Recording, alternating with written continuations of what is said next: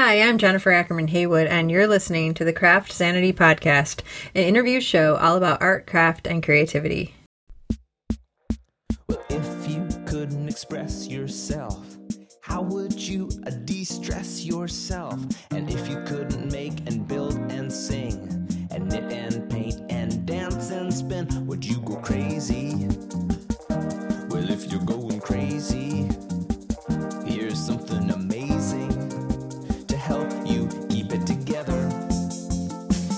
two, three. Craft sanity, craft sanity.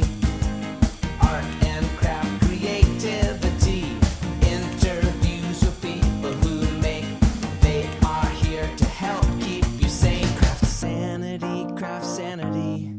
Craft sanity. This is episode 216 featuring Mark Newport. Mark is the artist in residence and head of the fiber department at Cranbrook Academy of Art. This is a premier art school here in Michigan, and as someone who kind of stalks that website every you know every six months or so and thinks, hmm, wouldn't it be cool to get a fiber art degree? This was really fun for me to do this interview. And during this extended episode of the podcast, we talk about Mark's work and how he kind of started out with art school and his progression, uh, establishing himself as a working artist, and uh, now that combination of working artist and educator. So, as some of you may recall, he has done uh, a variety of really interesting work, and he has some of his more notable work that you might have heard about. Uh, he did a series of embroidered comic book covers. He also did embellishments on trading cards, sports trading cards. Uh, and then he got a ton of publicity, and I remember hearing all about this when he was doing the knitted superhero costumes. Uh, I'll put links to his website at craftsanity.com so you can kind of check out all of his work. We also are going to talk about his current work, which is kind of investigating mending techniques. He has work that he's been showing that will actually be showing here in Michigan very soon. So at, at a at Art Prize. So grab a project, maybe grab some mending. I don't know. Hopefully you'll get inspired. Uh, grab something and settle in for a conversation with Mark Newport. Mark, I just want to tell you, like, thank you so much for agreeing to be a guest on the show. I've been a longtime fan of your work, and I'm really thrilled to get a chance to talk to you about it today. And I think before we dive in, what would be really great to kind of make sure all the listeners are up to speed, if you could talk a little bit about um, what you do now professionally, because you're you're working over at Cranbrook, which um, a lot of people in the art world no, Cranbrook has a fine reputation, and um, it's really. Uh, I've heard wonderful things about the art program, and I'm not going to lie. About every six months, I look at the website and I look at the application. like I, I review all the materials and I think, hmm. And I've been doing this for about 20 years now. so, but it's part of like every six months I look and I'm like, oh, you know, it would be so cool. So, um, but yeah, I've so far I've stuck with journalism as and and I'm a weekend artist. Uh, but but yeah. So anyway, if you could talk a little bit about what you do and um, and then we'll kind of retrace your creative history from there. My professional life, um, in addition to being a, an artist, is to be a, a college level educator. Uh, and so I'm currently at Cranbrook Academy of Art, which is a graduate only program, a two year long program for people that want to pursue art at a higher level after their undergraduate degree is finished, sometimes several years after their undergraduate degree is finished. um, some of them even like 20 years. Not that I'm selling right now. Yeah, you have to put me in contact with your financial aid uh, folks. Yeah. yeah, they're they're very good. They're very helpful. Yeah, I'm sure they are. so I've been here um, 11 years, and I, each year I mentor about 15 graduate level students uh, through their first and second year, and we focus on their studio work, and it's pretty amazing kind of place. Before that, I taught at Arizona State University and at Western Washington University, and part time at a bunch of other small art schools. So all in all, I've been teaching for about 25 years. That's awesome. I, have a question about. I teach journalism, and I noticed that cell phones. I've been teaching at my current post for the last seven years, and I've noticed cell phones come out quite a bit, and it's like the battle for attention. You know, you battle the cell phone a little bit, but I'm thinking art students probably don't do that as much or are they instagramming and snapchatting while they're painting and sewing and sewing on sequins and all that? I mean is it are you seeing that too? Or is this oh yeah. Well what i see them do a lot of times in the studio is working on their computers and i like to believe they're ordering lots and lots of materials uh, some of them are editing videos so that's you know that's a different thing altogether or doing sound projects and stuff like that. Um, and the computer does do a lot of work. The the time it gets me and I get confused uh, is during our critiques and we're talking about students' work. And for the longest time, cell phones weren't really part of that. And then all of a sudden, a few years ago, somebody would get it out every now and again. And she was a very regular internet user. And at first, I thought she was, you know, answering text messages or something, and I almost said something. And then I realized she was looking stuff up. You know, somebody else had said something, and she she wanted to check on it, or she thought of something, and and now most of the students at one point or another do this, where like somebody, some artist has been mentioned, they don't know who it is, so they type it in and look it up or they're trying to mention an artist and they type it in and look it up. right, just to make sure you're saying the right name and you know what you're talking about. Obviously, this isn't part of your your personal creative history. It's not part of mine either. Um, I didn't grow up with Instagram and um, the ability to share things in the moment. But um, for artists, for young artists that you're working with, do you see that as becoming a wonderful promotional tool for their work, just to kind of build an audience? That I mean, just gives people access to the world, and they you know didn't have that before if you're an art student coming up through the ranks you had to get shows and you had to get your work out there um, is this helping your students to have that instagram tool on, right on their phone? To some degree. I think it helps them promote themselves so they can get the shows and get known. And um, it certainly seems like their web presence helps them get uh, connections to journalists for interviews as well as curators for shows. Uh, there are still, and I don't know if this is just because I'm fiber and so I'm teaching in a craft discipline where people are more about hands-on making than other things, but um, there's still a bunch of them that either they haven't gotten the web presence de- developed or they're not sure they want to use the social media or whatever it is. And so you know that's still something that everybody asks questions about. Well do you see a downside to it where i mean obviously it takes gobs of time like you can get sucked in and realize like you've been online for two or three hours and you're like wow how did that happen? Um, but one of the things that's different is that when you're immediately showing your work to the world there's no um, it's different the, the, excitement level seems like it would be different than if someone goes to your opening. You know and they might have saw a postcard or a poster or just a hint of what you were doing. Uh, or maybe even your studio mates would like people see you going into a room and like spending hours of time and then you come out and people might not know exactly what you're doing but when people are like live streaming like hey here's a here's a time lapse or here's this and it, and some of the art is you know people can see it and while that's intriguing and really cool um, do you do you find that sometimes artists feel like the big reveal isn't as big when people already know what they're doing? I haven't really run into that. I, I mean, I don't have any stories of people feeling that like that's happened. I do think the it's sort of on the other side of that where I think there's problems, which is the screen is not the same, and that little thing you're looking at, that little image or video, is not the real thing. It's not what happens in the gallery or in the, right. the perfect presentation. Right. And even just as somebody studying art and wanting to see other artists' work, you don't really know the the physical sort of grunginess of something or the slickness of it until you get in front of it. And so I feel like the the screen is really great for seeing certain parts of things, but it's very limiting in a lot of ways. Do you find that do you use social media to promote your own work? Oh yeah, yeah. I use Instagram and uh, use the use Facebook, uh, and I have a website, and I think it's just a part of making yourself accessible in the world right now. And do you do you enjoy it? Do you like being out there and having those? uh, you can be honest here, because I mean there are aspects of it. Like I absolutely hate Facebook.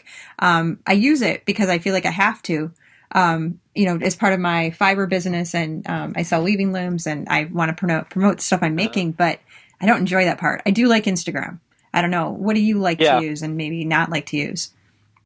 I like Instagram, and I, I say that decidedly as a picture person. So you know, I get to look at a bunch of pictures, and there's there's not a lot of ranting and raving or other kinds of things, which is what I find on Facebook now. And right. I got into both of them as advertisement, basically.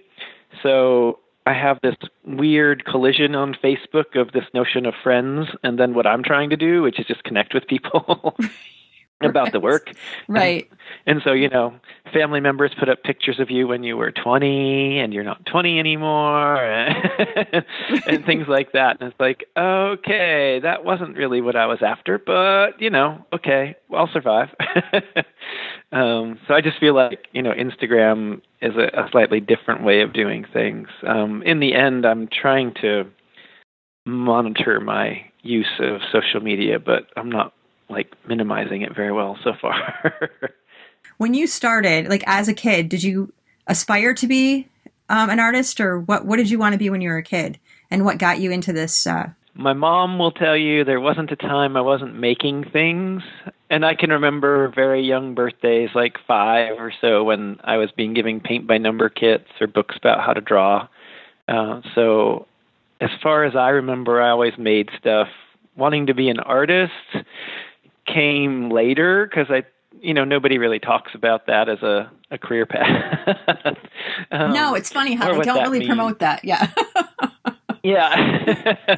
so there were there were the the very romantic notions that I I definitely spun around in my head of, you know, an attic someplace with with easels and and not much light and and probably rheumatic fever or something like that. um you know and and you know on a more sort of just accessible side um my mom's mom my maternal grandmother was a first grade school teacher when i was a kid. And she i would go visit her um in the summers for a couple of weeks usually a week or two each summer. And um she was a big believer in keeping people active so they didn't you know destroy her house and, and all that She was a and smart so, grandmother. Yes. she was, yeah. Um, and sometimes that meant she played badminton with me and my brother, or played baseball in the front oh, that's yard. wonderful. And sometimes it meant that you know she read stories to us, or we got out the blocks or the Play-Doh. But it also meant that she bought me my first paint kit, painting kit, and she bought me uh, kits on how to embroider and cross stitch and macaroni art and all sorts of stuff, uh, and taught me how to knit uh, and sew. A lot of that sort of disappeared because at my family home we didn't have access to a lot of that but my my mom pretty regularly bought me pads of drawing paper and I had pencils around and markers and stuff and so you know I, I drew most of the time. And so that that got me up to high school where I took art class instead of, instead of taking Spanish and the guidance counselor told me when I dropped Spanish that I would never get into college Oh, no. uh, It's so scary. yeah, that. Oh well, yeah, it was horrifying in ninth grade to be told, you know, you're killing your future by going into art. So immediately after you dropped Spanish, you were doomed. That she was telling you, basically. It's like Oh, instant, yeah, yeah. instant. You know, you're going to never get into. Wow. So then, what did you do?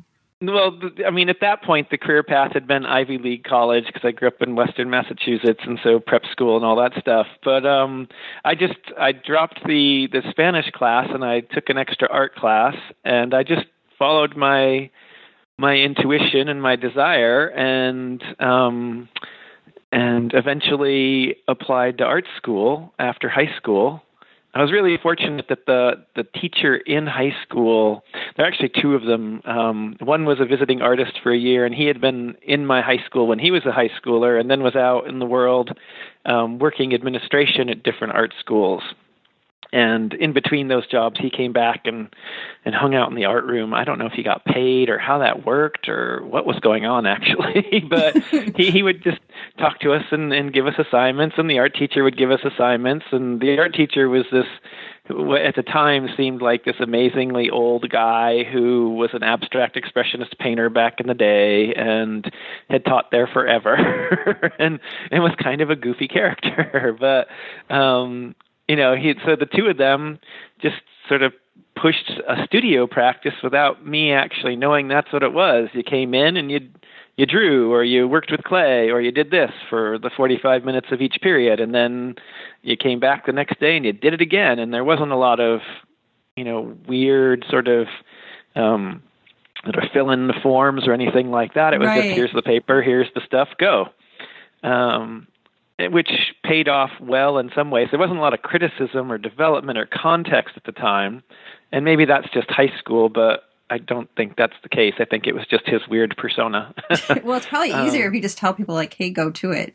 Um, you know, yeah, I mean, Yeah. you don't have to do a lot of lesson planning. You know, in that exactly. Yeah. yeah. He did do one class. He did this senior level comparative arts class. He called it, and um, it was a lecture class. But he would just show the students who had hung around the most in the art room and decided they wanted to take this class. So it was like ten of us at the most. um, he he would show us slides. It was the first time I ever sat in a slide lecture in my whole life. And I was, you know, 17, 18, and he would show us Egyptian art one week and talk about Egyptian art, and then he would show us uh, Marcel Duchamp's urinal and talk about that. And So he wouldn't let us take place. notes. Yeah, it was Yeah. just all over the place. He he wouldn't let us take notes. He just wanted us to experience it. Interesting, And then we, because it was school, high school, you had to take a test eventually. right? So um, I think once a quarter we got handed a blue book, and he would show us two slides, and this is where the comparative part came in. And, and they were they were two slides we'd seen, but they were not necessarily connected by anything. I think one of them we looked at a, a Egyptian hieroglyph and Duchamp's bicycle wheel on a stool, and he was like, "Okay, tell me." Why are these or aren't these art, and what's what's significant or cool about these things?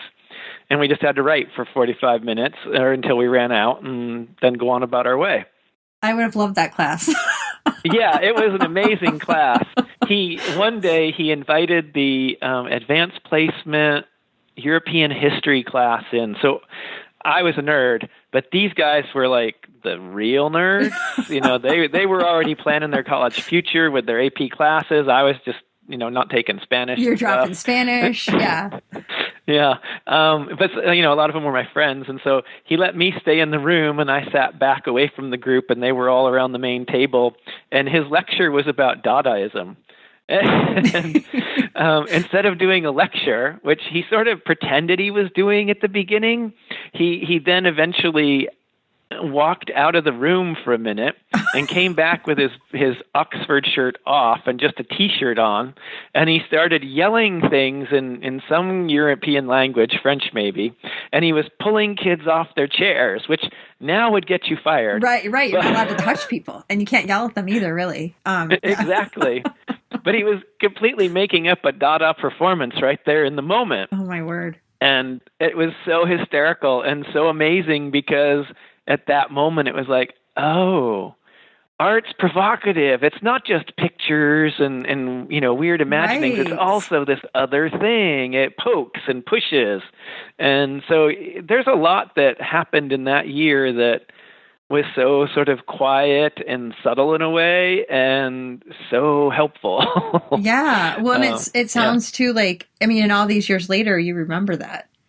Oh you know, and I think that's like the most effective because I think you know I know when I'm teaching, I often think about like, oh, well, what are the students going to remember like after the semester's over with? Like, and I try to Yep. I try to make sure that I'm trying to convey some information that's going to stick. And sometimes you have to go outside the box. I've never pushed a student off their chair.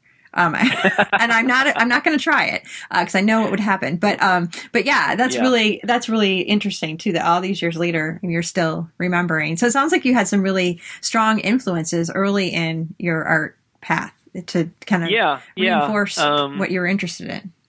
Yeah, and, and nobody that I mean, well, he would be the closest to, of a person who actually was in the art world and, and dealt with it. Everybody else was people that were just like, "Oh, he's creative. He's interested in this. Go with it." Right, right. And that was helpful. There, I also um, between my junior and senior year of high school, I was selected to be a foreign exchange student to Brazil. And so I was there for three months, and it turned out the family that I lived with collected paintings, not like crazily like other people, but you know they had some paintings and they knew artists, and um, that was also well slightly confusing because I didn't speak Portuguese, uh, um, and certainly not taking Spanish didn't help. right, it came back to haunt you. Yeah. um, but you know, I got to meet artists, and and they were very curious about what I was doing when I would draw, and and would talk to me about it, and and not critique, but they they looked at things in a way that my family didn't really pay attention to. It sounds like you decided in high school, right about the time you dropped Spanish, that art was what you wanted to pursue, or am I jumping the gun here? Oh no, that would yeah, it was pretty solid. I didn't know uh, in ninth grade that that meant there were art schools to go to and stuff, um, but I knew college was in my future, and um, that's I guess that sophomore year with that visiting artist, I knew about a couple of other art schools, a couple of art schools in the world. Um, one of which I ended up at, which was the Kansas City Art Institute, uh, and that's where I did my undergraduate work. Um, I went there telling my mom I would take design so that I could get a job. Uh, and, and luckily, there's a whole foundations year at the beginning, so I went through all the basic drawing and color and 3D and all that sort of stuff. And then by the time I had to declare a major for my sophomore year, I went into painting not necessarily thinking about design or a career choice, but just because painting is where you know there was cool stuff going on, and I thought that's what I would do. Uh, luckily, the art school had a curriculum, and it made me take electives.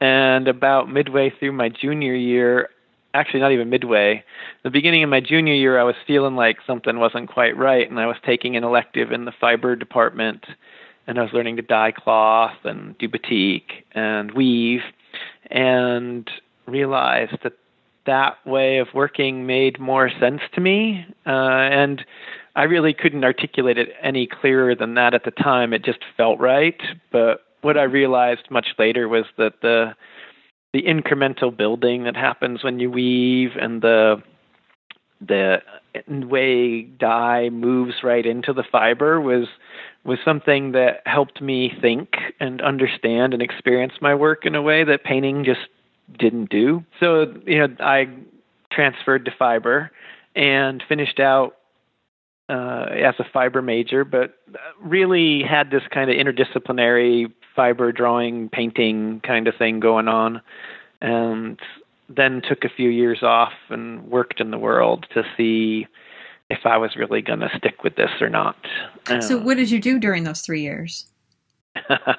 I moved. My wife and I moved to uh, Hartford, Connecticut, which is sort of close to where I grew up in Western Massachusetts. But it was meant to be an adventure and get out of Kansas City. And I worked in an art supply store for a while, and I worked at a museum store for a while, selling art books and buying way too many art books with my not good salary. oh, yeah, um, and but luckily, I mean the art the art museum job was one of the best jobs I'd had at that point because I got a, a full on hour each day for lunch, and I could walk through the galleries after I ate and see art in real life and of course, there were other art people there. Uh, the curators were curious about me and uh, actually had me. The museum had a basket collection, and so one of the curators had me do demonstrations because she knew I knew how to weave. Nice. And so that was interesting. And then, of course, you know, they had artists coming through. There was a, uh, it was a comprehensive museum, but there was a, a contemporary program, and so I met uh, Howardena Pindell, who's uh, just had a big show in Chicago recently, and um, who else? The Starn Twins did a show, and some architectural experimental people did shows. So there was a lot of interesting things that were happening, and that really that and um, the fact that I like school a whole lot better than I like quote unquote the real world um, just meant that you know three years was about as long as I could handle being out of school, um, and so then moved to Chicago to go to grad school at the School of the Art Institute of Chicago. And did you encounter any when because you said originally you told your mom that you were going to um, study design. So when you yeah. it, when it kind of leaked out that you were actually majoring in fiber, how did that go over? I mean, was there immediate support, or was it did it take some convincing that this was a a, a good move? Um, Well, okay, so there was a little concern, but my mother pretty much well there are two things one is she kind of just trusted me to choose what i wanted to do and knew that i would make the best or live with the consequences um, she she gave me a lot of freedom, uh, as evidenced by sending her kid off to Kansas City from Pittsfield, Massachusetts, on an airplane uh, without ever having seen Kansas City. so she had like, some, here's the money. Here's the money for the taxi. Get yourself from the airport to the school. and it sounds like it worked I, out. You know, it all worked out. It did, yeah. Yeah. So you know, she she just kind of let me take care of the school thing and knew that I would perform. The other thing is is a year after I started school, she went back to college. She had um, finished her undergraduate degree when I was a teenager and wanted to get a graduate degree in business administration. So uh, after my brother graduated high school, she sold the family house and moved to North Carolina and went to graduate school. so she was a little busy uh, to worry about the nuances of my particular uh, educational choice. well, it's funny because I just asked my daughter the other day. My oldest is 14, and she's l- likely to go into illustration, and um, she draws every day. And I said, um, and my husband kind of jokingly said, or half jokingly said, "Well, you know, you could go to art school with Abby." and, and, I, so I, we were driving in the car, and I look, you know, she has, of course, has headphones on. So I asked her to take her headphones off. I said, "How would you feel about being in art school with me?" And she's like, "That's fine." And then she put her headphones back on. and just. And I was, I was like, "Oh, I was thinking there'd be more of an extreme reaction, like, no, please don't." Um, but we collaborate on projects, so I think she's used to kind of working with me. But I, I thought that was really hilarious. I'm like, something tells me her tune will change uh, when she's 18. You know, when she's basically tearing the house apart to get out of it. Right, and then I follow her to a campus. Oh my gosh, yeah, I, I am going to try really hard not to do that to my kid. But um, but yeah, so your mom was pursuing her own goals was, yeah, while you were getting her master's in business administration, and yeah, so and that's not to say that she wasn't paying attention because my appendix ruptured in the middle of undergrad school. Oh, so no. she was definitely she came out and checked on me and stuff. But she she was doing her thing and she trusted me to do my thing. Certainly when she put me on the plane when I was heading off in September or August, whatever it was, to go to college, she said, Okay, here's some lunch. You're gonna do this, you're gonna do that. Now, what are you gonna do when you get done with this degree? And I was like, I don't know, mom. I will figure it out. I am not worried about that. I'll get a job waiting tables or doing whatever, and I will do my work. And uh, you know, 18, full of full of all sorts of conquer the world stuff. Right. Uh, and then uh, fast forward four years, she's out to Kansas City because I'm graduating. uh, she takes me out to lunch. I am now 22. so what are you going to do with this degree, Mark? I don't know, Mom. I'm just going to make my work, and everything's going to be all right. I'll get a job waiting tables or doing whatever. uh, so yeah, she was concerned, but. did you um, meet your wife in college, or when did you meet your yeah. wife? Okay, so you met yeah, in undergrad. She, yeah, we met in undergrad and got married before my senior year. Um, oh, which, so you got married? You know, yeah, I got married when I was 21, about a, a, month after I graduated. So you got married, yep. or, yeah, right in the thick of it. Okay, so yeah, I was 21 when we got married, and she was 20, and yeah, everybody was flipped out. But yeah, people get people get really crazy. They're like, "That's so young." People would come up to me and be like, "Why would you want to get married now?" Like other other peers, you know, would be like, "You're so young. You have your whole life ahead of you." And I'm like, "Well, if you meet the right person, why not share your life with that person?" you know? Yeah, like, yeah. I was like, "Yeah." I, I just know. look at it as you know, it seemed right at the time, and you're 21. Like, what the heck do you know? well, that's the thing. and then yeah. after that, it's just does it work out? yeah, yeah, and thankfully, yeah, thankfully it worked out. So, how long have you been married now? We celebrated our 33rd wedding anniversary. Congratulations! And is your wife an artist as well? She designs and maintains gardens, uh, oh, vegetable nice. and flower gardens and things like that. Oh, yeah. fun! So you guys are both doing yeah. design and artistic things. It sounds like. Um, yeah, yeah. And do yeah. You, you have children as well? We do. We have a 24 year old daughter who lives in Portland, Oregon, uh, with her two dogs and her boyfriend, and we have a 17 year old son who just finished high school. Are they an art artists as well, or Not at all. No, they're like this is not at all. all.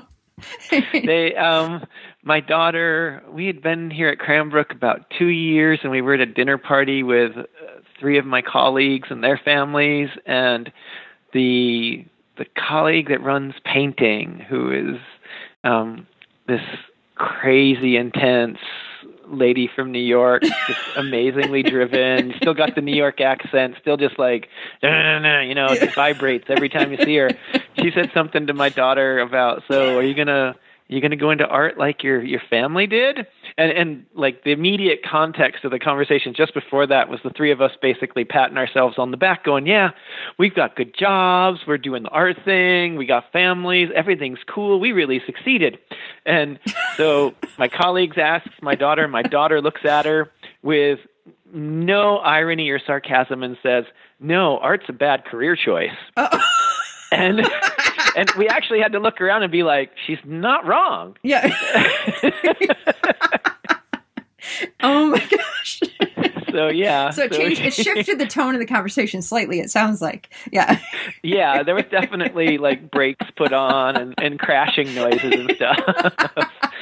Um, Oh well, kids are honest. They say what they think, you know, and Oh heck yeah. yeah. The funny thing is, is in high school she had to take some kind of art elective throughout high school, and the choices were choir, theater, and visual art. and she's extremely introverted and reserved, so choir and theater were just not going to happen because you had to be in front of people. So I just ribbed her the whole time. I was like, "So visual art, you are my kid, uh huh, uh huh, uh-huh. See, you like it." Did you buy her And a loom her- as a school supply? Buy her a loom. all, all sorts of stuff, you know. And even now at 24, I'll be like, "You took visual art in high school, uh huh, uh huh." She's like, "Dad, it was the other choices that pushed me into it." it is funny to watch your kids and try not to go too crazy if they show even the slightest bit of interest in anything fiber. oh, entirely. No, when when my daughter was in preschool, she was at a Montessori school, and they, so it was all Montessori stuff during the school year. Then during the summer, they would do like these two week summer camp things for the kids, and they opened up extra spaces um, that they didn't use during the school year because you would have had to go outside and it would be too cold and nasty. And there was this room out next to the goat pen. Yeah, there was a goat pen. That's awesome. of course, it was Washington. Um, and they had these little looms that were like rigid heddle looms, but they had cranks on the side of them to advance the sheds. oh, that nice. Made them perfect for like six year olds. Right. And one day she walked home, she you know, gets in the car and hands me this piece of cloth she wove and said, Look, Dad, I learned to make cloth. It's like, That's weaving. It's what I teach. What is going on? do you want to loom, Chloe? I can take you to school. We can put you on a. Oh, she's just like, Dad, I'm going to do something else tomorrow. I don't.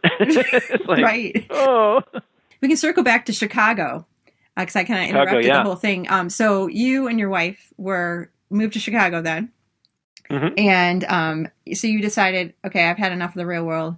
I'm going back to school. And Yep. what was your goal at that point? Were you looking to teach or just do more studio Oh. work, or what was your goal?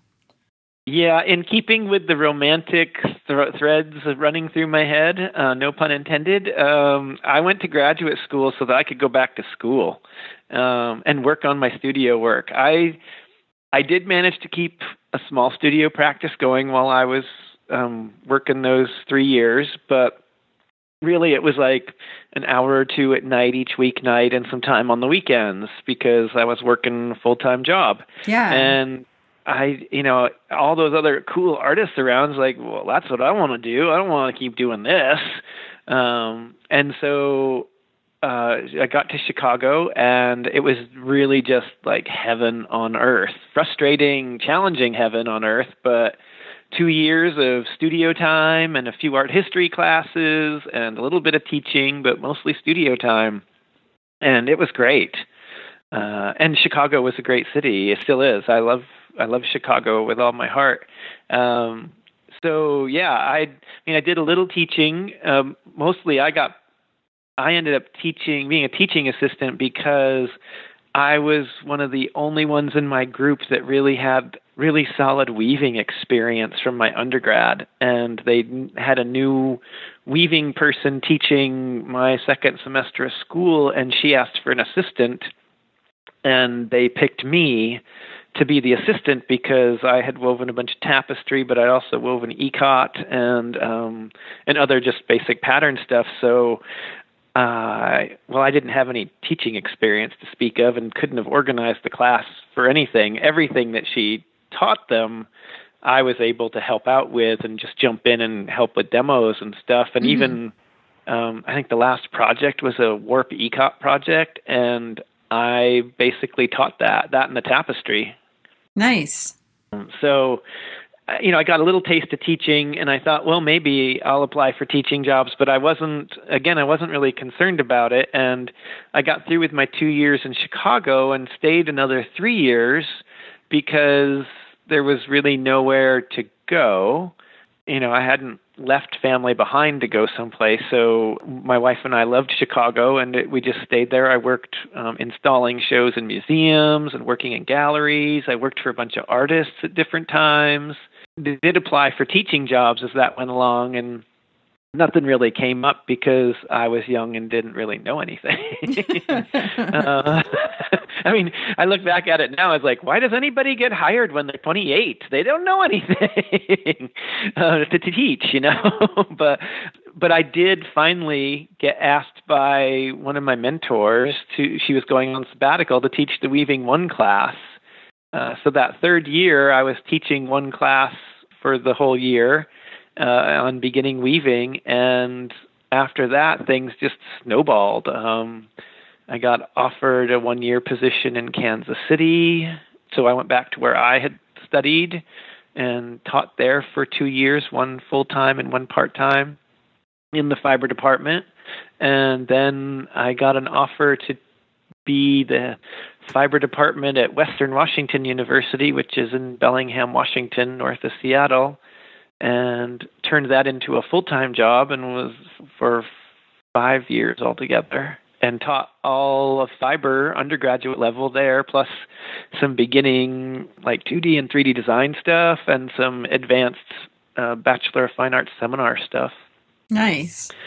And yeah, so you know, um, Chicago set me up really well. Kansas City set me up even better because I learned all the technical stuff that I knew in Kansas City. They it was a really fantastic program, and that's probably why I got into grad school because I didn't have the best work, but I had studied with people that knew the people in Chicago and they could say, you know, well, he works hard and things look like crap right now, but they'll get better. what were you making when you were applying for for graduate school? What was what were, what did your work look like? Like what were you making and Yeah. You're successful now, so it's it's okay. It's okay to share this. Yeah. It's well, it can get edited out or it can stay in because nobody can find a visual record of this. that, that's the thing too. There was no Instagram and all that. Exactly. So yeah, you can, you don't have to go back and delete stuff. It's just not even available. Yeah. So when I first got out of undergrad, I was weaving tapestries that were combining images from sports magazines and girly magazines. So like boxers and pinups and that kind of thing into these little tapestries that, that were then in boxes. And those were not the things that were crap. Those were actually kind of cool and the beginning of everything for my work because they they got into all the gender stuff. Right, right. Yeah, so it, that was sort of the foundation of everything. But as I was moving away from that time in school, I also sort of started thinking, well, I want to make the figures 3D. I want to do this and do that. And so I learned some half hitch knotting techniques that is basically macrame. Okay. But yeah. don't think owls and plant holders. Think really dense intertwined pieces that were really solid but sort of circular cores going up through like a coiled basket. And um and they were figurative and sort of abstract and moderate in scale and made out of threads that I dyed and made out of wax linen thread and different things like that and those were the those were the things that were crap. but looking back, you're not um, really. Um, but, yeah, but it sounds like it all had merit because it was leading you to what was going to happen next. Just everything. I mean, Yeah, I think what it showed the people in the grad school applications because it was them that and the tapestries in the applications that is, that I could develop ideas and work through them and keep asking questions. Because some people get they figure out one thing, they're really successful at it, and or it looks like it's really going somewhere, and then they don't deviate from that ever because they're like, okay, I don't want to screw this up, you know. Right. But I, but it, but I think growth stops at some point pretty early on if you never try something that you're like, I don't even know if this is good. Like I don't even know. I'm just going to try it. Yep. And I think that's when it really can. I mean, even if you abandon it and you're like, yeah, that was terrible. Never going to do that again. but you still learn something from it. So No, I think that's exactly it. They could see that I thought and asked questions and analyzed the work, and maybe I went off the trail, but uh, you know that that would change, and that that meant that that, along with reasonably good references, got me into art school. um, that and let's let's admit it um, before we get into the fiber discussion. There's not all that many men in fiber, particularly straight ones. so uh, you're the married guy, the it's not- token married guy. Uh, yeah, um, it's yeah, not that I'm a minority, like- but you know. yeah you know i no i can totally yeah because people people would make some assumptions and did you were there were there a lot of men in your program even in fiber like no. i mean were No. you like the only guy you were like the token man in all these classes In Kansas City, there were 25 ish fiber majors over three years, and I was one of four okay at the height when I left. In Chicago, there was there were no men when I got there. I was the only guy in my first year in fiber. And then there was one other guy who joined in the second year that I was there. So yeah, pretty slim. And every like in teaching, um, with undergrads it was a little different because a lot of times I was teaching classes they sort of had to take like you know take a fiber one class. right So I would get a the few. electives yeah Yeah, but still, it, it's mostly women. And and my department now, we we hit a high a couple of years ago. We had four men in the department, and four four people that describe themselves as male. it was like, whoa, look at that! Out you guys got to go into the office and like marker the chart that shows the growth in the department and the male population You're like we've reached the pinnacle yeah Yeah, it, it was literally like, look at that. Now it's it's not 80-20, it's 75-25. Yeah. on the percentage side of things. Like, look, yep. So, you know, it, it's just one of those things that I think all that came together and so Chicago was was a really great place to be and and worked out well. So when you got there, um, I know at one point, and I don't know at what point in your career, but you were doing some embroidery of comic book pages and making quilts. Is that was was that your graduate work? No, um, that's that started late 1990s. I graduated in 92 and I was making abstract sculptural forms that were very uh, informed by male and female genital forms and internal body organs and that kind of thing. And I made those. Those were my graduate work, and then, or my graduate show work, and then for about three or four years after that. Um, and they were the first things that that got shown. Um, And after or after you had your um, MFA, did, were you selling these pieces to galleries and collections or? a few got sold. Yeah, um, yeah. I, I had some collectors in the Midwest mostly um, who bought those pieces, and galleries in the Midwest that showed them. And yeah, there was some some immediate um, sort of bits of attention. And I had set a goal for myself after school got out, where what I wanted to have happen was to have my work in three shows a year. Um, and that happened for the most part, except for uh, one or two years in that first group of years. Usually years when I moved and stuff. Right, where you didn't know the people. Yeah, you had to. yeah, I got disconnected, and so things things started well as far as I was concerned at the beginning, and um, and then that change to the embroidered work and the the hero work started really in 1995 uh, with a series of trading cards that I transformed by sewing beads onto them.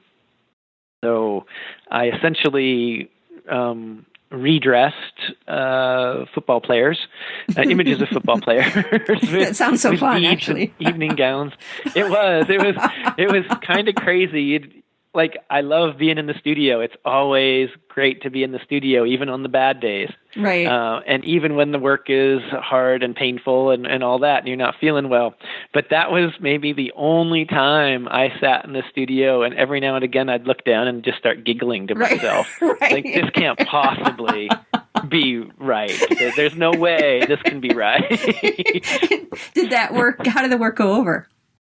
Uh, that work actually did pretty well, and um, there was a gallery in Chicago that I had shown some of the sculptural work with, but it didn't. It was just like one show, uh, and I went back up to Chicago to visit him while I was in Kansas City, and I showed him the new work. And at first, he was just like, "I don't know, I don't." I He's like, "What happened to you, man? What happened?" Yeah. yeah. And then I was I was home for about a week and I got a call from him and he said, I know now. That was so weird. I know. and so I had my my first real solo show with a gallery that was um representing me in Chicago uh, mid 90s. It must have been 96 or 97. And it was And- filled with football cards. Yeah, and they, they weren't framed or anything. It was just a shelf going around this little room with these three and a half inch tall football cards and other types of trading cards going around the room. And so, how much would one of those go for? Like back in the day, Oh, like, if yeah, at first, they had to have a certain player um, wearing an evening Yeah. gown made out of sequins. yeah, at first they went for a hundred bucks, which meant I was basically the impulse buy at the art fair. Right. Uh, Well, how and long they did that eventually take? got up to. Oh, they they took like a day to to work on. yeah, I was going to say that um, hundred bucks seems kind of cheap, honestly, for the Yeah, it was. stitching. Yeah. Yeah. The the problem is when you have to convince the gallery dealer that Right. this is art. Right. No, I mean it's not what they see all the time. And so then they went from Yeah. they started at 100 and then what would they go for as time went on? At the end, they got up to 300 to 500. Um, Which is a nice they- chunk of I- change, yeah. Yeah, and I only really worked on them for a couple of years um, because I ultimately do not. Well, I, I will say that I've only had one idea my whole artistic career, but it looks different every few years. um, is probably the best way to put it. So you know, I, I had beaded. I had, must have done a couple hundred trading cards by the end of it, and that seemed like enough.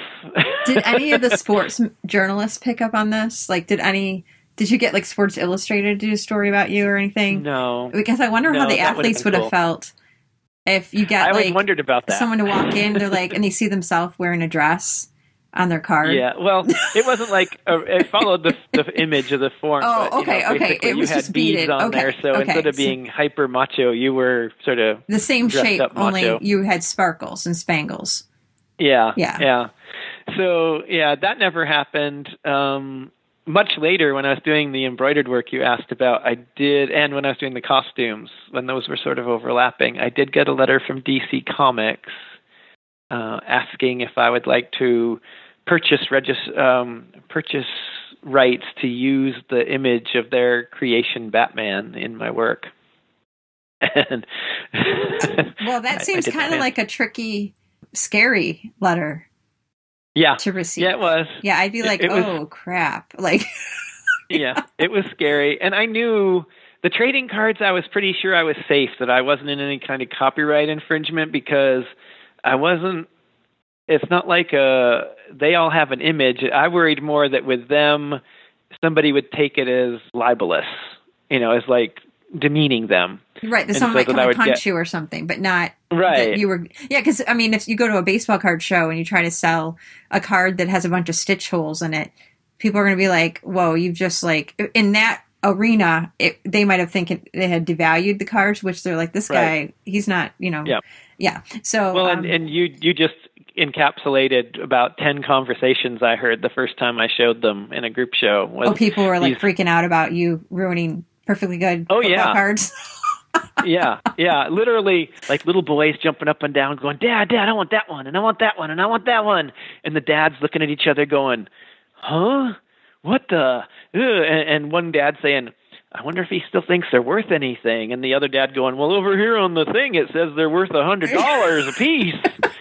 like clearly, value systems and expectations and masculinity were all like jumbled up in these guys' heads. right, because if you look at like Beckett monthly, like I used to collect baseball cards when I was a kid, and I would look up how much everything costs, and it'd be like this one's worth five cents, and then the next month it only might only be worth three cents, and I would like price all the stuff. It was ridiculous. So you actually, according to what I know about trading cards, hundred bucks is a really awesome, like that, that's an awesome price. So if if I would have known as a child that stitching on a card would have taken them all to hundred dollars, I would have been just holed up in my room stitching the entire summer.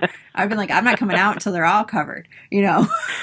oh yeah, and I never. Well, I think maybe five of the cards I bought, I paid like twenty bucks for a piece. All the rest of them came straight out of packages or out of auctions. Uh, where I, you know, basically said, "I'll pay twenty bucks for all two thousand of those cards." Right, right, right. So you're so not. It was completely yeah, so it's like pennies. stuff. It's like pennies. It's not. Yeah. Yeah. yeah. So people are freaking out at the show and not Oh, yeah. quite understanding what you're trying to do. What I liked is they were getting it without discussing it in the way I would have with my colleagues. Uh, Mm-hmm. Yeah. And that was a real education. The other thing was is okay, so that's what the guys are doing. The wives are there too, or who I presume are the wives, and they're kind of giggling. it's like, okay, I think I know the target I'm shooting at here. Right. and it's it's not as though making the knit superhero costumes wasn't funny too. It just spread out over you know six weeks instead of a day to make each one. So So what was next then? Right after the cards. so from the the beaded trading cards, I went to the um, embroidered comic book covers and um, quilts. I made uh, six quilts out of comic book pages that I embroidered on. Did you have to do Uh, something to reinforce the pages to get that to uh, so they would they Yeah. wouldn't fall apart?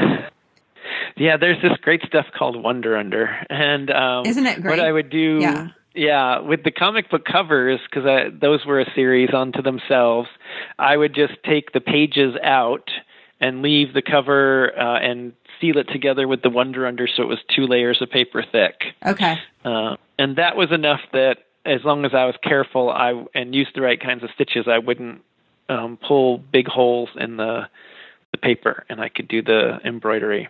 Did people freak And- out like collectors of comic books be like, "Oh my gosh, he's ruining the comic books." Like and not understanding again what the point of your work was. There was a little of that, but some of the best things were watching people trying to read not the covers but the comic book quilts because there was lots of pages laid out. Yeah. You know, they would actually look at them trying to see if they could read the story that was still there, but they were always a mishmash of several comics. Oh, that's so funny. So you like tricked people. They start to read and they're like, "Wait a minute, this is very confusing." Yeah. yeah, they they would just look at them way longer than anybody ever really looked at an art object. a lot of these projects that you're doing, it sounds like they're very, um, they lend themselves very well to captivating audience because it's surprising to people. They're not used to seeing things that might be in their life or part of their childhood, uh, then put on display, but embellished in a way that they probably never thought of themselves. Yeah, that's pretty accurate. I mean, on the positive side. On the negative side, is there's still lots of people in the world that, whether they're purists about art or whether they're comic book fans or whatever it is that I've particularly transgressed upon in their world, they they have not been shy about letting me know about that. Sometimes in print. After the DC comic thing, when they sent you a letter asking if you would like to purchase the rights, did you decide maybe you would move on from comic books or how did that influence your work? Well, that was a couple of years into knitting the superhero costumes and occasionally embroidering on comic book covers. And I had, at least with the costumes, I had started with um, recreating representations of heroes that you would recognize, like Batman or Spider Man. And then I, by the time I got the letter, I had already started making up my own characters, like Oh, okay. Sweater Man and Argyle Man. So it wasn't a big deal, but it did get me to consult with a copyright attorney about what were my rights and and how should I deal with this. And so I learned about the the three requirements for copyright, your you know sort of decisions. And and was told basically that because I'm an artist and because I wasn't damaging their business or saying that I was using their image with their permission uh, and that I was using it critically, that I was somehow making a comment about it, as well as other things, that I was safe. And so then the other advice was just don't answer the letter, which seemed counterintuitive because I felt like, well, shouldn't I defend myself or something? And what the lawyer told me was, is companies like DC have people on retainers. It's they they get paid to look for people like me who they might be able to persecute. Oh, or man. prosecute, I guess is the right word. it's a little less menacing. and so basically, their letter was like them throwing out a lure. to see what if you would Yeah. take the bait and get yeah. into a fight. If I had written back, then they've got to do more work. And so then I'm on their radar and they have to chase me down. well, somebody's getting paid over there then too, because if there's billable Yeah. hours involved. So was it in response to the comic book covers or the costumes? I never knew exactly which one it was. I had definitely covered Batman in both of them. Right, So right. It was that the first it was one equal that you did- opportunity. Was it the first one that you did? The knitted costume? Was it Batman or did you? Yep. Start, yeah. Okay. Is he your? Is he your favorite of all the superheroes? He's kind of the go-to, yeah. Yeah, I, okay. um, you know, partly because, well, I mean, the only special things he's got is he was rich and had lots of time to to, to learn things and and make things and buy Right. things.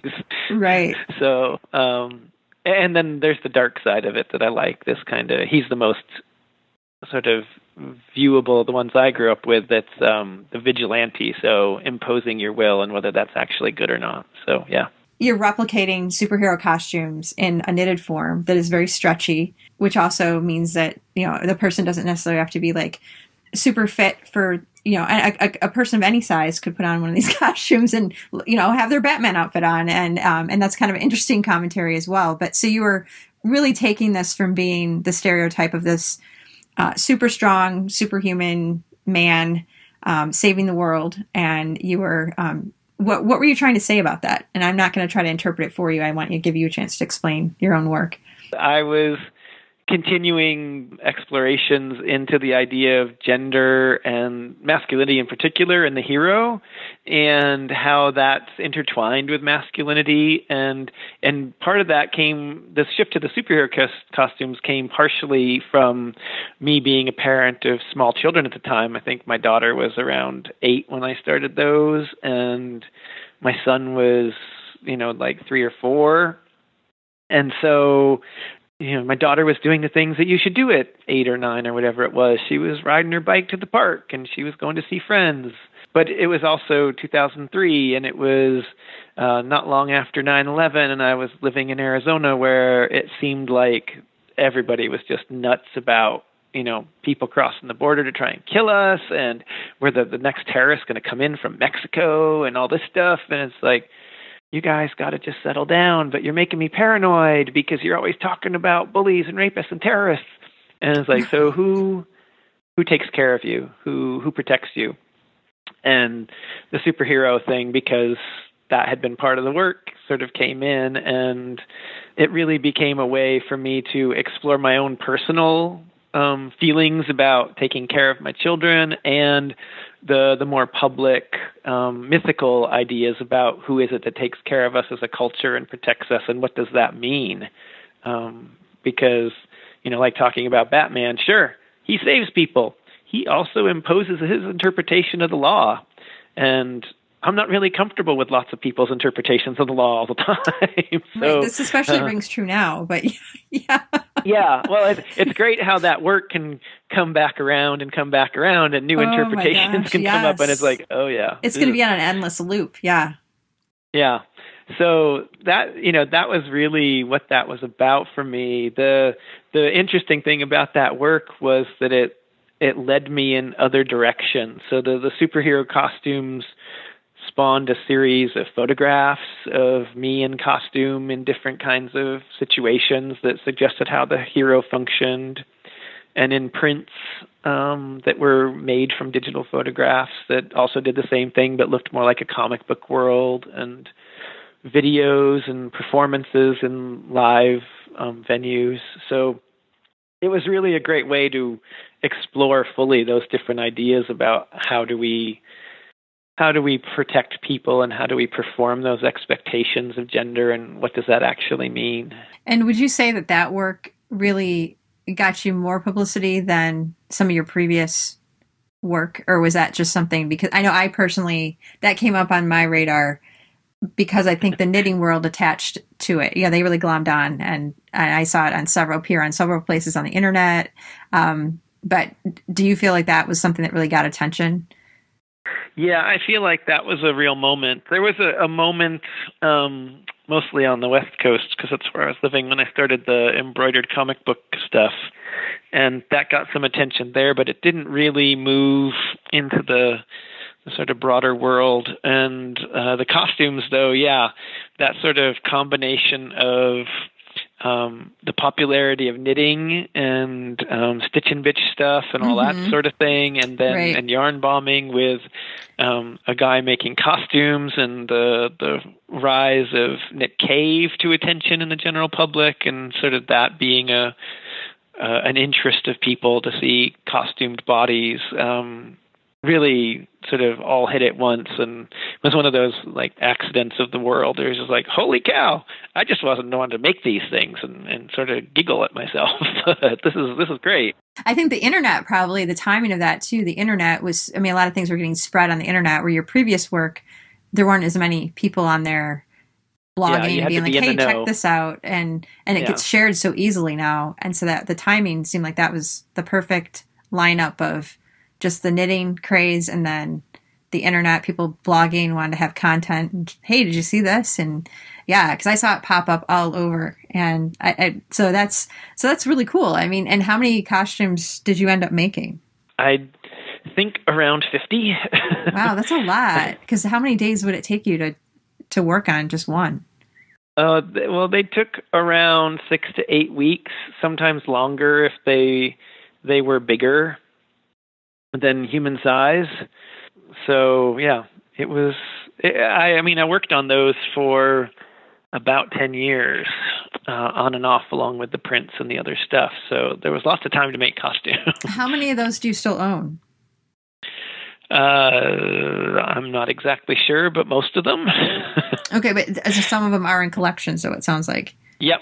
Yeah there's um, several that are in museum collections and a few in private collections that's pretty cool. That's really cool. Because something that you created, just as you said, just kind of you know laugh at yourself a little bit. Um, I mean, is uh, the fact that it's these are collectibles. You know, people are, and it's right up there with these paintings that people are are, are buying, and, and so and that I think lends you know lends itself as a nice segue into the whole discussion of fiber art as art and because uh, a lot of times people like i think the fiber part throws people they're like okay well there's regular art and then there's fiber art and i'm just like wait a second. Wait a second. You know it's all art. But we all I mean, there's a lot of debate out there. At one point does craft something like knitting cross over into art? Do you have to be a, have an mfa to to use it that way? Do you have to um, and these are just the, the criticisms i've heard through i i know the you know i have my own viewpoints on on these questions but um you know it's a really interesting discussion and i'm sure you've heard so much about this, being that you're a prominent male fiber artist who's been out there in the world creating work. Um, so, what is your perspective on that, and how have things changed from when you started as a, you know in the fiber art world to where you are now? Are we going in a good direction? Does it feel like you're getting um, fiber art gets more respect now than it used to? Because I was educated in the Midwest, uh, and that's where fiber actually, as I understand it, really, that in the West Coast is where it really came to be a prominent and viable form of investigation in contemporary art in the 70s, 60s, and 70s in particular. That I didn't feel uh, certainly in school, there were people making jokes about the fiber department versus the painting department versus sculpture. You know, there were there were certain behaviors attached to each of those departments, um, but I never felt like the greater art world um, was going to hinder me because of that choice. Now, practically speaking, of course, there's all sorts of things about, um, oh, that's a weaving, it's not a painting, or that's a an acrylic costume instead of a sculpture of a figure. I don't know what to do with that. There there are certain limitations on collectors and museums and curators where they're unfamiliar with something, so it limits your possibilities. But I think along with like the luck of knitting hitting it when I started making the costumes, curators and art historians have changed the way they think about things from when, say, I was an undergrad till now. And there's much more interest in the politics of the everyday, I guess is a way to put it, and mm-hmm. the materials and, and things that go along with that, uh, like knitting and like textiles, that uh, has allowed my career to grow as I have matured. Um, and so I don't feel like there's been lots of limits. There's certainly uh, places like New York City that um, understand those kinds of things differently and and have their own personality about what they think art is. That means that I, you know, just haven't found the place there. Um, part of it I think is less for me about fiber and more about the fact that I make things and they change pretty regularly. We make things that are not necessarily standard, easy commodities to purchase. Uh, you can, you know, say all you want about how cool a costume is, but when somebody's got to hang it in their house, it's a big weird thing, right? There. Right, and it's yeah, you can't really um, call up your local like, uh, you know, yeah. people who install, you know, can sell you a frame and a hanging system for paintings there really isn't. Yeah, I need one of those for a knitted costume. Uh, yeah. want to make sure that exactly. it doesn't stretch out, so it's going to need support. Like, yeah, people what do you are mean like, I can't put it in the sunlight. Oh, yeah. right, right. Yeah, otherwise it's going to yeah. fade on one side. Yeah, it's going to. Yeah. yeah. Um, so yeah, so I, you know, on the one hand, I feel like if you if you engage in the kind of discussion that the art galleries in in the world and in your particular area engage in, then it doesn't really matter what how you make what you make. It's just a matter of finding the right people to support what you do. Um, now, it's a lot more complicated than that because there are some old biases, and one of them is that fiber is predominantly seen as linked with um, the feminine and women and um, right. um, that experience.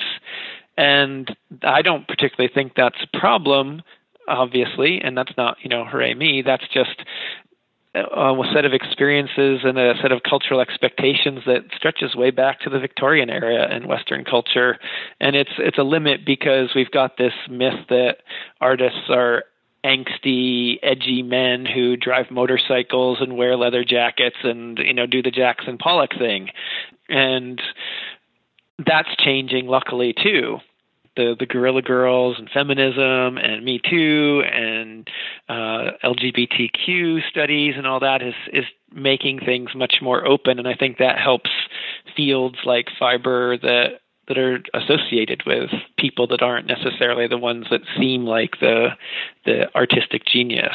So, you know, part of it uh, then again would be that I'm man, so certain expectations I could get a, around them in some ways, I guess, or um, people didn't give me a hard time the same way, and and I just think at, at the right time I found people that were supportive of what I wanted to do, so it wasn't a big problem. Yeah, and I do you think that be given the fact that you were one of very few men in the programs you were in, did do you think that helped you kind of get a leg up in a way because you know women are in a fiber program no one's going to be like oh my gosh can you believe all these women in this class because that's what they're used to i mean that's traditionally what happens so in a way i, I find that if you're in a knitting shop and a guy walks in and then he he knows it gets what he, really quiet. Yeah, well, and then oh yeah, you know, you know. But a lot of the women will take notice of this and be like, okay, so is he buying something for a woman that he knows? Like, is he here to get a gift yep. card, or does he actually know what he's doing? And um, yep. I know there was a guy who I wrote about locally who would wear a leather jacket. He drove rode a motorcycle, and he'd go to the local knit shop, and the women would just be like, "What is he doing here? Like, what's going on? Um, is he going to hold the place up? Like, what's going to happen here?" Um, and he was he's a big time knitter. I mean, he, he loves knitting, and uh-huh. um, and I ended up doing a second story because he met and fell in love with a, a knitter, another knitter in town, which is Aww. really cool. Yeah, it was really cool, you know. So um, there's this couple, you know, a man and a woman who are both knitters, and um, it's you know a really kind of cool story. But it's but it's one of those deals where people had an expectation that he couldn't possibly be there to buy yarn for himself, right? Because people were like, he's a guy on a motorcycle. Guys on motorcycles yeah. don't knit, and there are plenty of guys on motorcycles who knit. But so if you, ha- if you had interesting discussions with women, like female students and maybe female colleagues, about um, you know if you guys both put out work that's maybe the same su- subject matter, the same um, you know both textile work. The res- is it your response different? Do you think you get more attention because you're a man? Um, not always, but I've certainly had conversations with colleagues and and students um, where, you know, somebody had said something like, "Wow, if a man does that, it's really edgy and and more political," and it's like, you know, um, they they would get really bent out of shape about that, rightfully so, because I don't, you know, that's just that's basing something on an old idea of our society that doesn't Right. necessarily have to go along with how things actually are.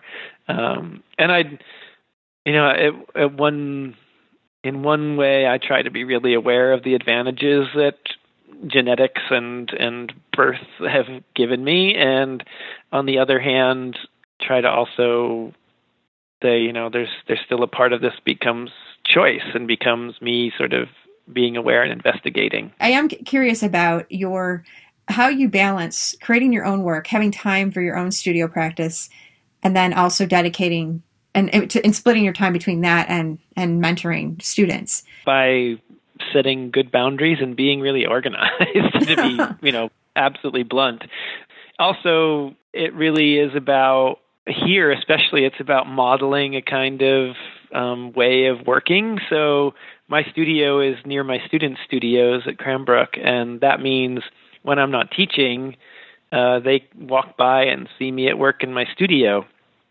and uh, we have a discussion at the beginning of the school year about, you know, this is how we behave, being professional. We're doing this, we're doing that. If Mark's door is shut, don't knock on it and expect him to run right out because that probably means he's working uh, and needs to get work done.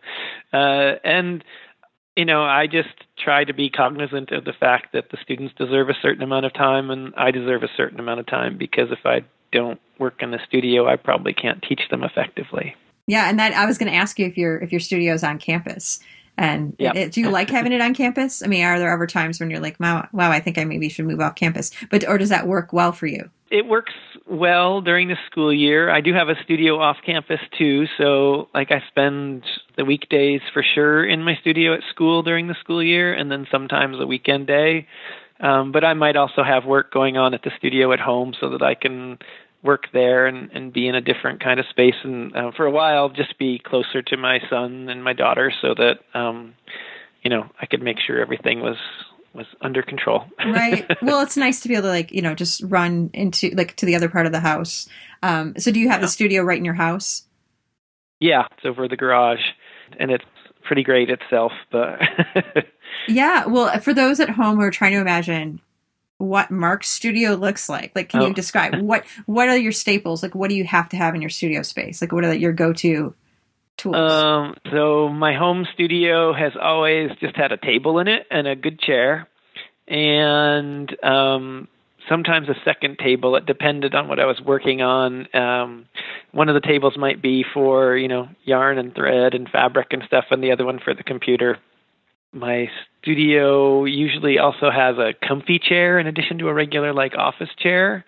Uh, particularly when I was knitting, I needed something that wasn't sort of you know standard hardcore dinner table kind of thing. Uh, Mhm. and that's about it. That's what I need. Um, storage is helpful because there's more pieces that need to be kept someplace than there are shows usually, and so right there needs to be storage, a closet or a cabinet or something.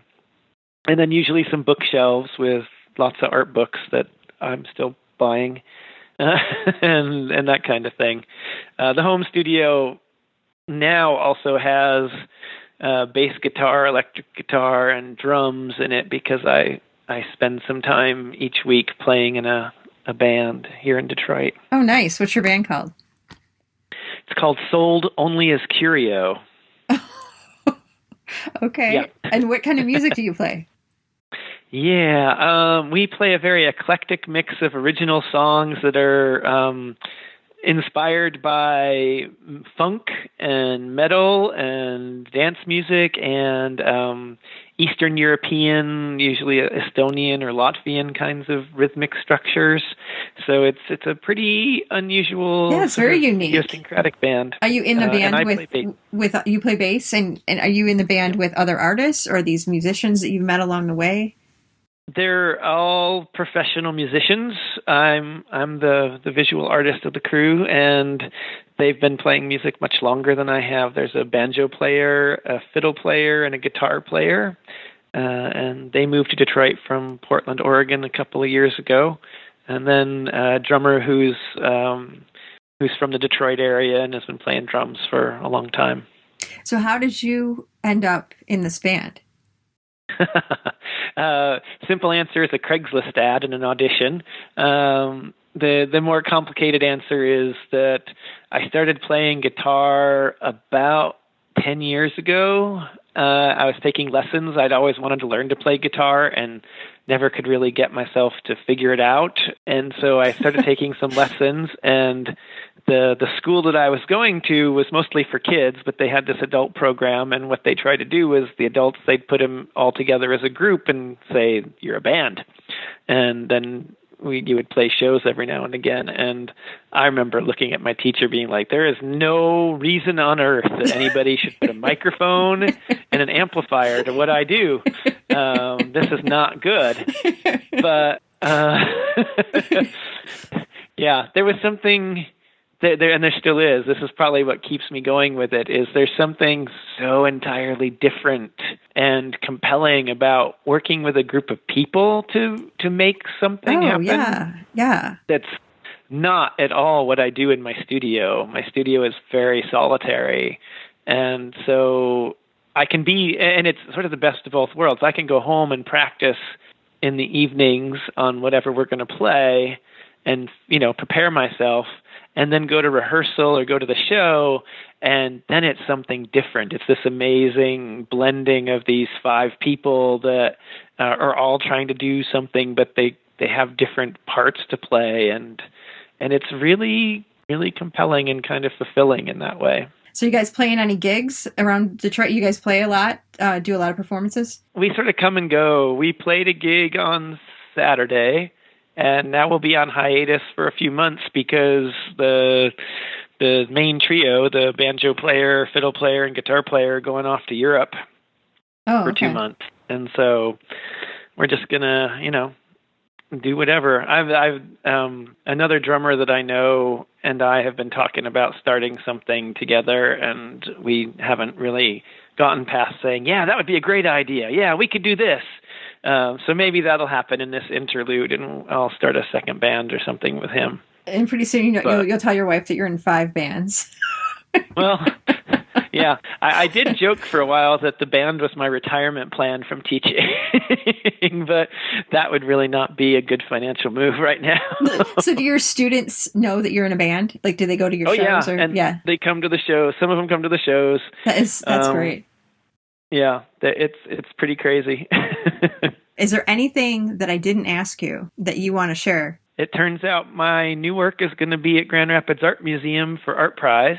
Nice. I was just going to ask you if you were going to be in So- Art Prize. Is this your first Art Prize, or have you been in other Art Prize? This is my first Art Prize experience, and it came about because I sent them a catalog from a show I just had in January in Detroit, and he called me and was like, "Hey, you want a show in September?" Like, "Okay." That's awesome. So, um, this is a Grand Rapids Art Museum. Yep. That's the best venue, really, that you can get for Art Prize. It's really, really good. So, um, they usually Yeah. have a lot of top contenders. So, what work will you be showing during Art Prize? I'm going to show um, four of the the newer mending pieces. So there'll be two pieces on muslin that are about three feet by six feet um, in dimension, and then another one that's wool houndstooth with um, mending and embroidery on it, and a shirt piece that uh, is a blue corduroy shirt that hangs from the the back tail and has mending and embroidery on it. It looks like there's some kind of weaving in a way, like the stitching, you're Yeah. replicating the pattern and kind of weaving the pattern, the pattern of the fabric, like little snippets of fabric outside the border Yeah. of that fabric. Well, what I'm doing is cutting holes in the fabric, and then I am filling in the hole with colonial mending techniques, where you would weave that hole with presumably something that matched it if you were actually repairing a, a piece of cloth that you were trying to save. Um, but if you know about darning samplers or mending samplers, it was samplers that you would cut these holes and then make different kinds of fabric inside of them to show the different skills you had. And so sometimes I'm close to recreating or I'm kind of splicing together two different fabrics that seem similar, and other times it's completely something else. Uh, but yeah, that's that's what's going well, on. Well, it's fascinating, and I think it's really interesting to see the um, mending and the exploration of you know making the fabric, just changing it completely with all that stitching, but then mm. also you're kind of falling back on your weaving skills too. Yeah which is really interesting. Oh, yeah. I, I, weaving, uh, I'm sorry, uh, mending is huge now. And are you surprised by that? That it's so huge and so hip to do? Because um, I know obviously you've been stitching and embroidering and, and for you know throughout your career, but are you surprised to see it kind of at a real high point now, or? I feel like I I sort of stepped into something without knowing it was happening. so your timing is just fantastic. Yeah, or I'm blissfully, you know, just the luckiest person on earth. Um, so, yeah, I mean, it's it's just like it's all over the place, and that's that's great. Um, it's kind of funny because, like, people really, really technically informed and proficient textile people have come to some of my shows and seen this new work, and I've had to explain to them how it's made, and I look at them and I think I'm not doing anything particularly tricky here, but the way it's happening, it's it, it's just very difficult to read in certain ways, and and it's it's interesting to see that kind of thing within the context of all this talk about mending and and weaving even, and and how they're they're kind of more visible right now. Mm-hmm. So, yeah, uh, yeah, yeah. So you're hitting the jackpot. The combination of weaving and mending. Um, Hey. Yeah. if you have, a, if you want to sell me one of your, help me out with. If, if you want to sell me one of your crystal balls, I think I'd really like to to see what's next and start working on, you know, macrame, you know, in, with a, a, side of in, uh, embroidery. I don't know what it's going to be, but uh, how long have you been working though on these pieces? You've been doing the embroidery pieces for a while now, like this latest body of work. How long? Yeah, it, I started like 2014 on those in the beginning and then really 2015 is when they they first really got going and when I started showing them. And now it's perfect timing. Let's hope so. Yeah, no, I think. Well, I uh, good luck with Art Prize. I think you'll have. Thank you. Uh, it'll be a good experience. Have you gone to Art Prize before? Um, I should probably not confess this, but no, I haven't been to Art Prize before. no, there are a lot of people in the art world who have not been there before, and it's it's okay. It's an experience. Um, you'll want to eat your Wheaties before you show up because it is. There's so much art. It's almost it's in torturous in one respect where there is so much to see in yeah. a compressed amount of time and it's i think the most the only you know frustrating thing is that you can't it's you just feel like you can't see everything and that's frustrating when it's all there um, but the right downtown right by the art museum there are several uh, tons of venues you'll see thousands of people on the street and it's just incredible to see all these people enjoying art um, some people have art backgrounds some people have no art background but people are just really enjoying the visual sure. feast that happens during this event. So I think you'll have a great time. Um, last question I'm going to ask you is uh, Do you have any words of advice for uh, people who are thinking about pursuing a fiber art degree? And I know you, you kind of joked earlier that oh. some people say don't do it, um, you know, but uh, you know, obviously you're you're working in the field, and I'm not allowed to tell people not to be journalists either. You know, I mean, I'm obviously feeling that it's very important, and you should be a journalist. Um, so, um, but any any advice for people that might think, you know, I think I want to pursue this. Um, what I don't know if there's anything that you think would be helpful to help them make that decision about whether or not they should go full blast in it. I'm not sure this will be specific to fiber. I think it sort of goes with everything, but if you're feeling drawn to do something, then you should do it and you should be prepared to pull out all the stops and do what you have to do. Which sounds, you know, sort of generic and basic, but I think back on what it took me to get to what I'm doing now, and part of it was just daily practice of going and doing things, as you know, seeing the work and making the work and thinking about the work, and then me- meeting the other people around that felt as passionately as I did about what I was doing, about what they were doing, and I think that's what you got to do. You've got to put in the time and you've got to find the people that are also putting in the time and surround yourself with that kind of energy and then just go forward. It's Sound advice. Yeah, because if you're thinking, man, I don't think I really want to risk anything to pursue something, that's probably not the thing you should be pursuing then. Yeah. if you're not, yeah. if it's, you know, you're not willing to risk it. So, um, Right. well, Mark, thank you so much. Uh, I feel like Sure. you're like, wow, this is time I can't get back. Um, No, I'm glad to hopefully, hopefully you had a good time. Um, but I, I really appreciate your time. Thanks so much for being on the show. Thank you. A special thanks to Mark for being such an excellent guest. This was such a fun interview to do, and the conversation went so smoothly, at least from my perspective. Hopefully, Mark feels the same way. Um, but he is a great storyteller. He tells the story of his work so uh, smoothly and enter- in an entertaining way. It was just really a joy to talk to him. I hope you experienced that same kind of response at home. And I hope you got a lot of stitching done during this episode. If you would like to hear more or learn more about Mark, uh, I have links to his website over at craftsanity.com. So you can head over there and I'll post his social media links and his website and all that. Um, also, if you're going to be in Grand Rapids, Michigan, for Art Prize, which is coming up this fall. Uh, he is going to be exhibiting at one of the very best venues at the Grand Rapids Art Museum. So you can look forward to that. I will also put the link to Art Prize so you can check out his work and all the other artists that are going to be there. And um, and then if you still can't get enough, if you're like, wow, I listened to this podcast and I'm really excited, um, I'll also link to Cranbrook so you can check out their website. And um, so I won't be the only one going there every six months and thinking, hmm, of course I'm not the only one. Um, they have plenty of students, but it's a fun website to check out.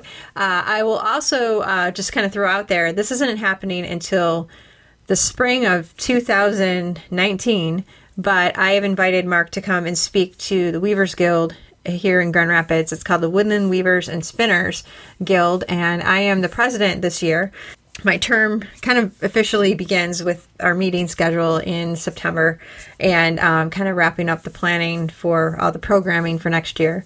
So that will be really fun. So if you're interested in that, if you live in Michigan and you're interested in hearing about that, you can email me, Jennifer at craftsanity.com, and I'll give you the specs for that. Uh, we don't have unlimited seating, and our guild is very, very large. And I know how popular Mark is, so I'm not going to put a blanket invite out there. But if you're local and you're interested in, in showing up, um, I'd love to bring some special guests that evening. So, um, so get in touch if you're interested. Once again, thanks, Mark, for a great conversation. I really appreciate it. And I hope all of you folks got inspired and are just pumped up to start mending things and um, embellishing things and having a great time with your stitching. I have another podcast recorded, and it's been a really, really bu- busy summer, which is good and kind of bad that it's speeding along so quickly. I wish I could slow down time slightly, but I will be back with another episode very soon. Oh my goodness, I just signed off before inviting you folks to the Michigan Fiber Festival, which is coming up in August. The 17th through the 19th, I will be vending at this festival, and it is really fun. It's at the Allegan County Fairgrounds, and uh, it'll be my second year as a vendor. So I have a lot of fun demonstrating how to weave on the Craft Sanity loom collection that ranges from t- a tiny pocket loom that you can make tapestries on on the go to, um, and actually there might be some tinier looms in that um, if I get everything done that I want to try to do before before the event happens. We'll see. Now that I'm putting it out there, it puts a little more pressure on me to actually do this. I'll also have um, large blanket looms. I'll probably have the behemoth six foot by six foot loom out there, uh, rug looms and placemat looms, and looms to make cowls and scarves, hats, pot holders. Of course, that's my that's where it all started with the pot holder looms. And probably some other looms that I'm forgetting. Uh, bracelet, tapestry, circular looms, triangle looms for making banners, those little bunting banner things to say, hey, happy birthday, or celebrating other events. There'll be hexagon looms, just all kinds. This is starting to sound like a ridiculous commercial, and I really don't mean for it to be like that, but I get really excited about teaching people how to weave and meeting all of you. So, if any of you are listening, even if you're not interested in the loom, you might be like, I'm a spinner, I don't care about weaving. That's fine. Uh, stop on by and say hello. I'd love to um, hear from people who listen to this show and meet you, and who knows, you might be on the next episode. You know, you never know. So, be careful if you step in my booth. I can't promise you that I won't rope you into a long-winded conversation. Um, usually, I do not have time to do an interview while I'm vending simultaneously. Believe me, if I could figure out how to do that, I would so do it. Um, but I am really excited to um, just meet you folks. And even if you are like, you know what, I don't really want to talk to this crazy lady, um, you don't have to talk to me. Um, just go ahead and check out the show and uh, get to meet some of the other vendors. And, you know, you can shop for wool and see sheep and llama and alpaca and all these great animals that are so cute. Uh, I almost buy an Angora rabbit every single year. It's like the same kind of struggle where I see them, they're so cute, and then I'm like, oh, but I can't do it. I don't have the the right setup. Um, so I walk away every year. Every year it gets harder. Um, but and it's going to be even harder this year because I'm going to be in the same building, and I should officially know the name of the building, but it's the newest barn on the fairgrounds, and um, I will be vending there. And the they keep the the bunnies and some of the livestock are in the back half. But I have to remember, I live in the suburbs. I'm not really set up for this, so maybe my farm dream will become a reality at some point. Probably won't be this year. That's all right. The farm dream is fun enough, and I've already made you forget that I was just trying to invite you to the Michigan Fiber Festival. Once again, the dates for that are the 17th, 18th, and 19th of August. And yeah, look for the Craft Sanity booth. You'll probably hear me talking loudly to um and enthusiastically to people about looms. Yeah, and I hope you stop by. I just want to invite you all because I'm not doing a ton of shows. Um, I'll probably do a couple other shows with the Weavers Guild, but I'm not really looking to travel really far um, to do shows. Just because it's kind of hard with the teaching schedule and all that. With that said, I need to go buy some supplies to make some more looms, so I'm ready for the show. you should see my hair, guys. It's incredible. All right, I'm going to pull myself together and get on with my day. And uh, yeah, hopefully, I'll see some of you out there. In the meantime, craft sanity, my friends.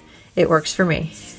Thank you for listening to this episode of the Craft Sanity Podcast. To support the show, click the Patreon link at craftsanity.com to donate $1 a month or buy a handmade loom or magazine at craftsanity.etsy.com. Same time next week.